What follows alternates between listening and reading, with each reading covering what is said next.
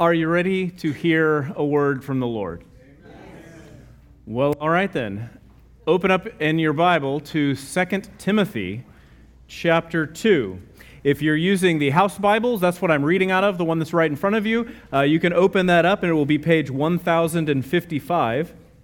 Page 1055 or 2 Timothy chapter 2. I am going to miss getting to talk about Jeremiah with you. I had so much fun going through Jeremiah.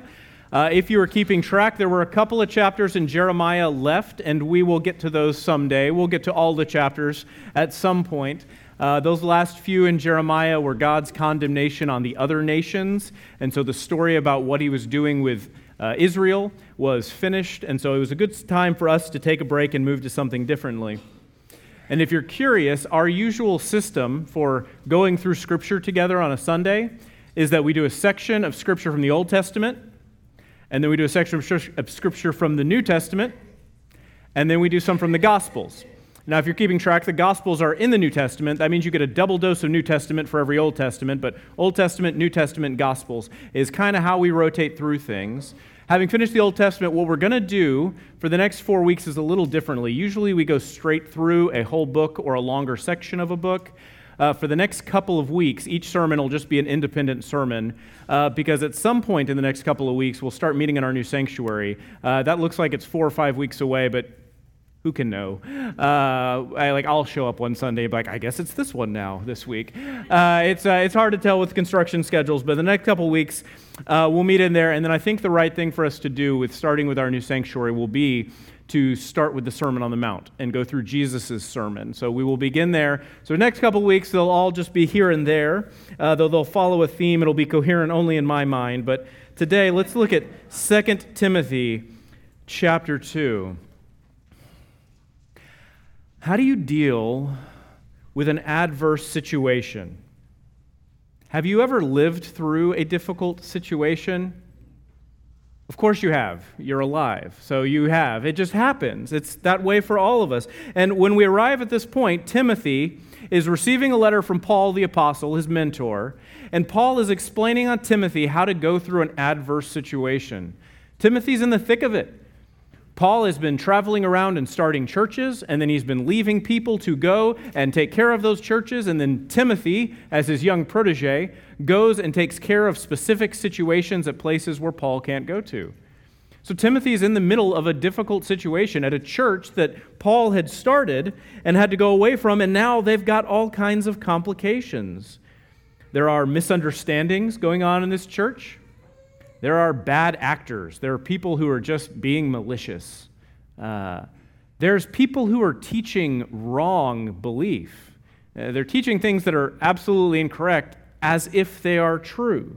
This is the situation that Timothy is in. And have you ever been in this situation? I mean, have you been in a situation in which, you know, there were misunderstandings going on? And forget just innocuous misunderstandings. Have you ever been in a situation where there were actual bad actors that you had to work with who you could tell really didn't want a good outcome but were just being jerks for no reason? Uh, because this happens. Have you ever been in a place where people were absolutely saying and teaching and misunderstanding a situation? They got it wrong, but they were trying to present it to other people as if it were right. Yeah, we all have, like I say, it's called being alive. You will be at some point. If you are starting school tomorrow, you guys are going to have a great time. It's just going to be a good year.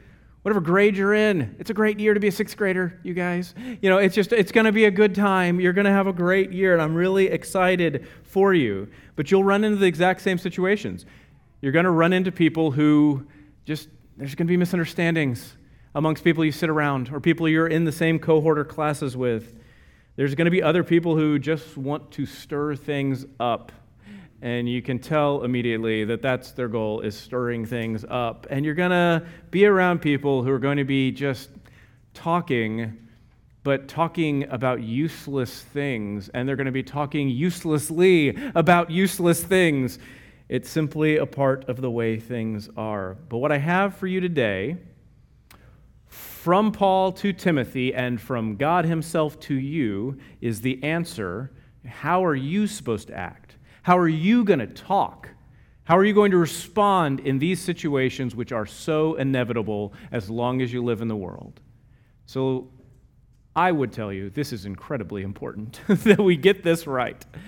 Let's pray together and let's find out. Father God, I thank you so much for your word. I thank you for that's how confusing so many people's words are, how misleading so many people's words are. I thank you that your word is always clear and always true. So that all there is for us to do today is believe it when we hear it. I pray you put your spirit on us to help us to believe. And this I pray in Jesus' name. Amen. 2 Timothy chapter 2, we'll start in verse 14. Paul says to Timothy, Remind them of these things and charge them before God not to fight about words. First of all, there are arguments that happen, and it's just bickering about the definition of words and what you mean. So Paul says to Timothy, as he's going into this church, which is dealing with some dissension, he says, first of all, first of all, very first of all, charge them before God not to fight about words. This is useless, and it leads to the ruin of those who listen. But rather, be diligent to present yourself to God as one approved a worker who does not need to be ashamed. So this sounds great, right?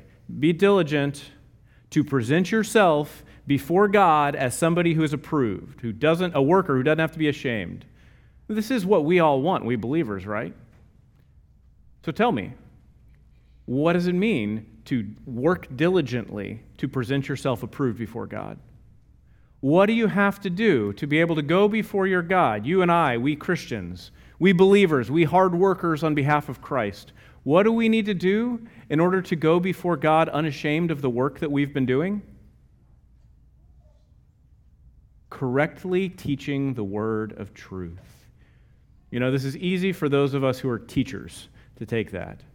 For Paul to say to Timothy, hey, listen, go, don't worry about words, don't worry about useless definitions, don't worry about people who bicker about definitions and semantics. Rather, Go and teach what is true, and in this way you will present yourself to be approved. You go before God unashamed. You can wear the name of Christ, that is to be called a Christian, unashamed, because what you did was you told the truth. You correctly taught the word of truth. This isn't just for teachers, though. This clearly is for every pastor, for every preacher, for every Sunday school teacher, that you have to teach what is true and clearly true. But it's really for all of us who believe, for anyone who wears the name of Christ. We must rightly and accurately present the word of truth. It might mean sometimes that you, your response to others is, okay, I, I don't know about all that, but let me just tell you that Christ died for your sins. sometimes the answer is, ah, okay, well, you know, somebody's trying to make an argument or discussion. It seems useless to you, and you go, ah, I don't know about all that, but I do know uh, that God so loved the world that he gave his only begotten Son, that whoever believe in him won't perish but have eternal life. That's, that's all I know. That's what I know. And in this way, when we go back to Christ, we go to him unashamed.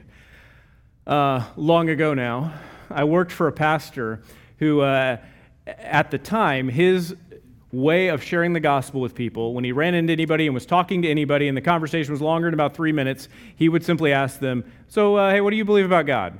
It's kind of a cold, cold one there, but he would just ask What do you believe about God? And then whatever they'd say, he would relate it, and he says, Okay, well, that's interesting. You know, Christians like me agree on this part, but, you know, we also believe this. Or he would figure out a way to say, What do, what do you believe about God? That that's really neat. That's interesting. You know, what we believe is, and just use that as his way to talk about it. One time we were doing this family mission trip. We, it's like a VBS that we did, but we were doing it up in Estes Park, Colorado. And, uh, and so this pastor, yeah, yeah we, we, I call it a VBS roadshow. It's where we take a lot of families from the church and we do, all, we do VBS at our church, then we go do VBS somewhere else and invite a bunch of kids. And we were doing it there at a YMCA facility. And so we got to share the gospel with a bunch of other people in a place where there aren't any or very many churches. So we're up there in Estes Park, and it's beautiful. And uh, we're sharing the gospel with people and inviting kids to come out. And uh, the pastor that I worked for found himself in a ski shop. He was just there in this ski shop in the summertime uh, where they sell whatever kind of mountainous, you know, climbing and hiking, a very granola kind of a shop, you understand. And, uh, and he says to the guy working their shop, he says, Well, what do you believe about God? And the guy working at the shop, being somebody who lives and works in Estes Park, Colorado, said to him with a straight face, I believe that we are all controlled by extraterrestrials from another planet. and the pastor I worked for could tell he was serious. And he thought to himself, How do I? He was trying to do the, the mental the mental algebra. How do I can he goes, Okay, whatever. Let me tell you about Jesus. That's all. There's, there's no connecting that. You'll sympathize if you're following what Timothy says here. He says, don't, don't worry about useless words. There's a lot of words that get spoken, there's a lot of them that are just useless. Don't argue about definitions of words, but rather, you will diligently demonstrate yourself to be approved by God, and you'll be able to go before your God at the end of the day unashamed by saying, Lord, I told the truth. That's all I did. I told the truth. I said, okay, that's great, whatever, but let me just tell you that Scripture says, of all those who go to him, he will not lose one. And in this way, we will find ourselves to be approved. Let's go back to that verse, verse 15. Be diligent to present yourself to God as one approved, a worker who doesn't need to be ashamed, correctly teaching the word of truth. Avoid irreverent and empty speech, since those who engage in it will produce even more godlessness, and their teaching will spread like gangrene. Hymenaeus and Philetus are among them. They have departed the truth, saying that the resurrection has already taken place, and they are ruining the faith of some. Because we are natives to the world, you were born here, we live in it. Scripture says, like everybody else, we are born children of wrath, just like the rest. We're born into the world and we talk like the world. You don't have to be taught how to speak like the rest of the world with empty speech, with irreverent talking. But Paul says, especially, be, be weary of these things. Because the way you talk can lead you down a path to talking worse and worse and away from God. And this isn't just like coarse language or swearing. This is all sorts of just empty speech. And Paul says there's some very specific people there where Timothy is dealing with. And these two gentlemen have departed from the truth, saying that the resurrection has already taken place, and they're ruining other people's faith. The words we say are important because it is possible, perhaps, for us to ruin other people's faith as well as our own. Let us fearfully before God, consider how we speak and not allow our words to be empty like this. We certainly do not want to be in the same place as these gentlemen. Now, the heresy that they're talking about is real specific, and we don't know much about it. They're, they're saying that the resurrection has already taken place uh, at that time, the resurrection that we are still expecting to take place when Christ returns. The idea I think you're supposed to understand is they're talking about how great they are. They're simply saying, hey, you know what? You guys haven't been resurrected yet, but God did something powerful in my life, and just like Jesus was already resurrected, I experienced the resurrection of Jesus Christ, so now I am perfected. Come and bask in my glory. I think that's what you're supposed to understand they're saying is they're saying I have ascended to enlightenment and you can too. It's that sort of thing, you understand. When they when they're teaching people and shipwrecking people's faith that the resurrection has already taken place, they're suggesting that they have already achieved the same state as Christ. And so they're kind of a big deal, is what they're suggesting. But this is shipwrecking the faith of other people. These ones who are speaking irreverently, these ones who are saying things that are absolutely empty and make no sense. Verse 19. Nevertheless, God's solid foundation stands firm. So they are ruining the faith of some. Nevertheless, God's solid foundation stands firm, bearing this inscription The Lord knows those who are his.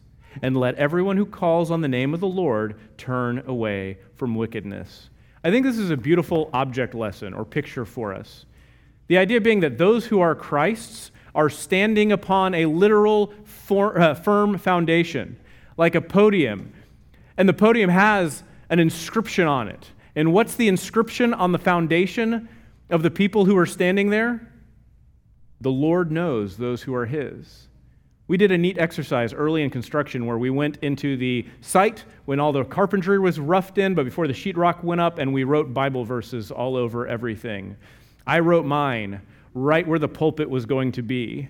And, uh, and I just kind of wrote right there a Bible verse about how the word of the Lord will never return void. It's, it's something that's very important to me. That's the foundation that I stand on because some Sundays, I just don't know if what I'm going to say is actually going to work out or that I'm going to be able to speak comprehensibly. And some days I'm just worried coming up here. But I always remind myself no, the word of the Lord, when it goes out, it will do what it's supposed to do. It will do what God wants it to do. It will not return empty. And so that, that is on the foundation that I stand on. It, humorously, where I wrote that now has already been cut out uh, for the sound system in the stage, in the box. So Ah, well. But we, we inscribed on the foundations there uh, exactly what, was gonna, what we were going to say, what we we're standing on. Will you and I, and any one of you who's ever worried about the state of your salvation, any one of you ever worried that your sins are so great that God will now reject you? No, no. Look at this. This is what it says Nevertheless, God's solid foundation stands firm, and if you're standing on it, then you are firm too. And here's what the foundation says, the foundation says, the Lord knows those who are his. The Lord knows you, and he has you in his hand. We frequently say, if you could lose your salvation, you would have by now. And this is one of the reasons why we know you, you can't. Your salvation is not something you're holding that you could lose. Rather, Christ is holding you. so you cannot be lost from him because all those who go to him, he will not lose one. And we who are in Christ now, we stand on a foundation, whether you know it or not. And the foundation says the Lord knows which ones are his. So you can have confidence when these false teachers are teaching false things, and it looks like they're leading people astray. And the confidence that you can have is the Lord already has his, and he knows who are his. But what's especially beautiful about this verse 19 is how it ends. There's this statement at the beginning of the verse of the complete, powerful sovereignty of God. And let everyone who calls on the name of the Lord turn away from wickedness. There is God holds those who are his, and there's also your work. It's both. Let any one of you who's going to call upon the name of the Lord, you must turn away from the sins in your life. We must repent and turn from our sins, but He is the one who holds us fast. Do not be afraid. Even in the midst of idle chatter, even in the midst of conversations that are going on a bad, even in the midst of it looks like you're losing in a conversation, in a debate, don't worry, you're standing on a foundation and the Lord holds you fast. So instead, focus on this simply tell the truth and turn away from wickedness in your life. Verse 20. Now, in a large house, there's not only gold and silver vessels, but also those of wood and clay, some for honorable use, some for dishonorable. If anyone purifies himself from anything dishonorable, he will be a special instrument, set apart, useful to the master, prepared for every good work. You're not to understand this as God has created you in his household as an instrument for what is dishonorable.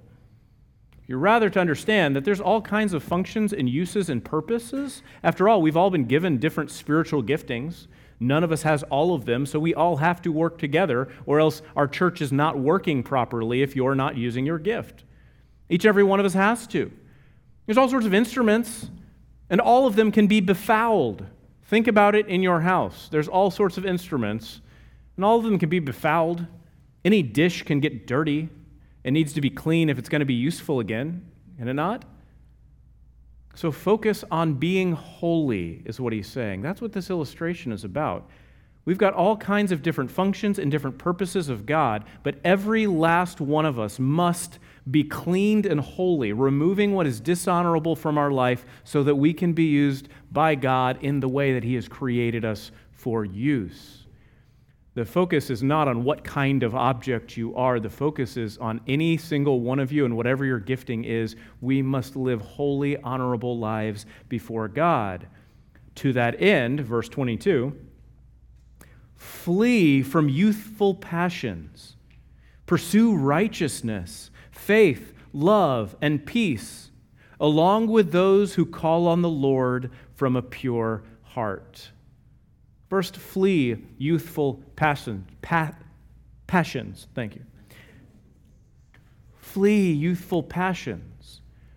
This, I think, means a lot of things. I think you understand, at whatever age you are, that youthful passions are called youthful passions because they start at youth but they don't ever go away, do they? Youthful passions start at youth, but they don't ever go away. So if you are a youth or a child here today, you'll understand this as well. Youthful passions doesn't just mean physical desire, though. There are other things that are just young, you know, young interests and young passages. When you're young, sure, you are taken by certain physical desires. But is not a youthful passion also to be excited about whatever's new? Excitement over novelty in whatever's new is just a youthful passion, which explains how quickly certain youth trends come and then how quickly they go away. Because the joy there was finding something novel. This isn't making fun of youth culture today. I mean, there's plenty. But this is making fun of youth culture in your day when you were a youth, because it's always been this way.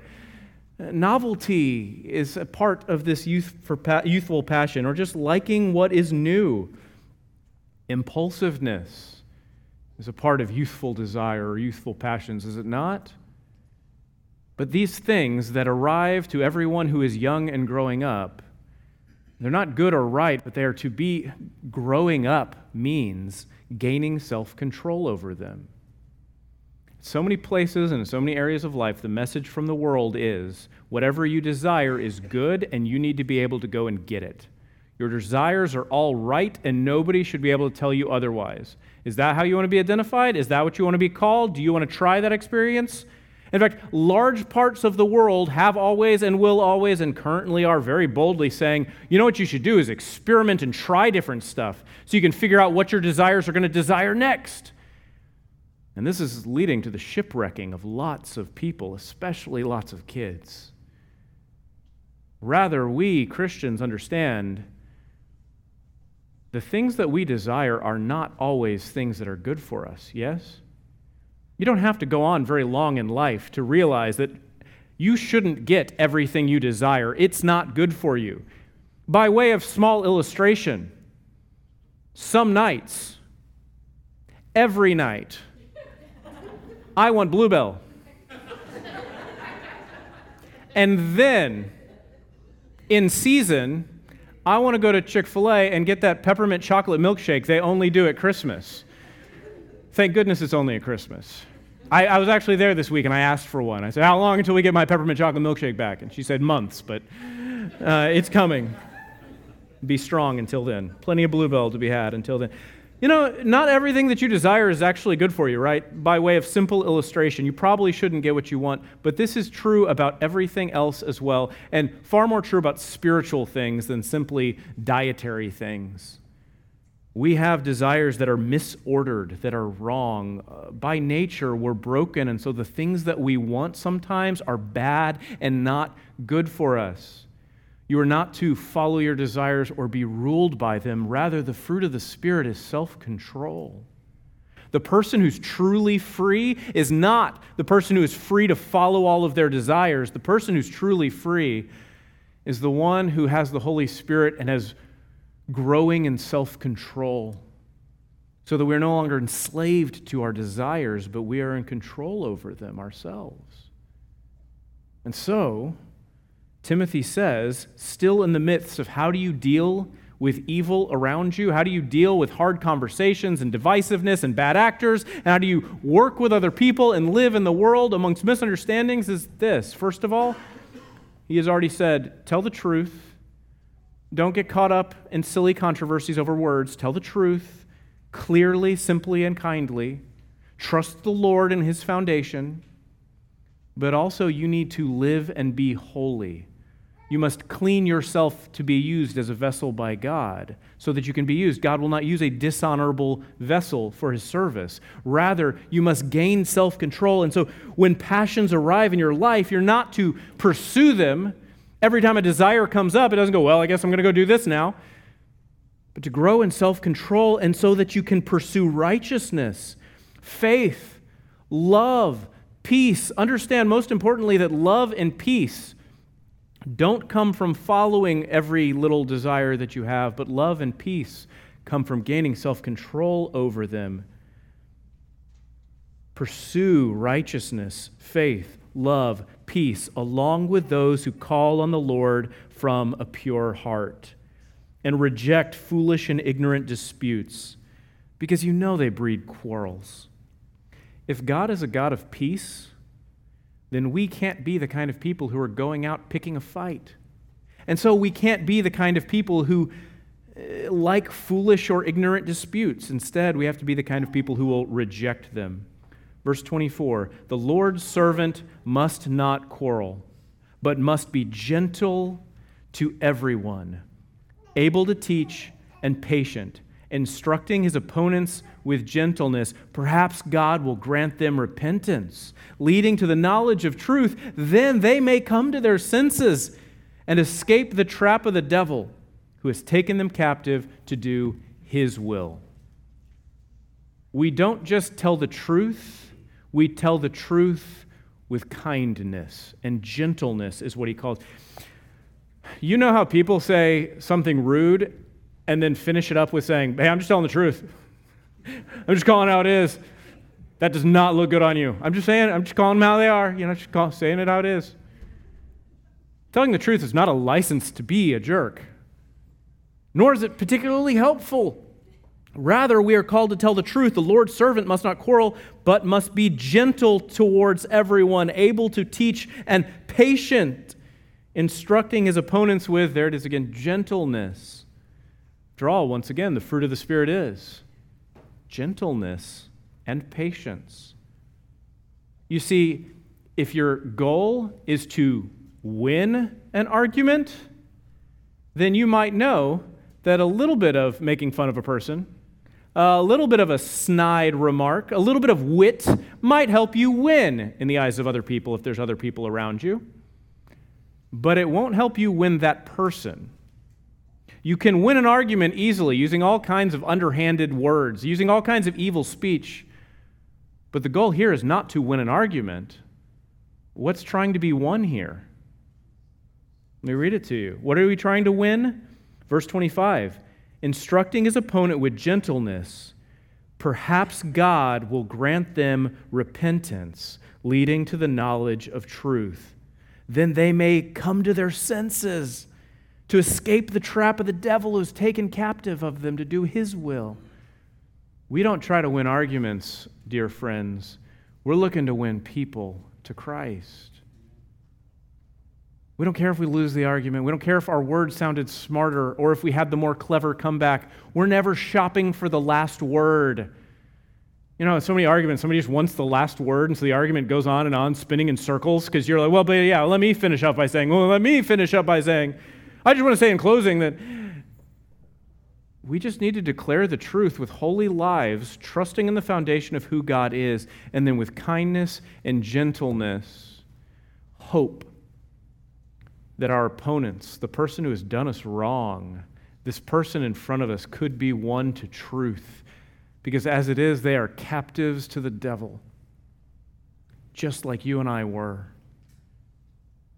Our battleground is not against flesh and blood. Our battleground is a spiritual battleground. So we're not trying to win territory, we're trying to win people to Christ, just as we were won. And if you want to do this, then, there are several things that you have to do. And the first is this anything that's silly or foolish or irreverent, don't even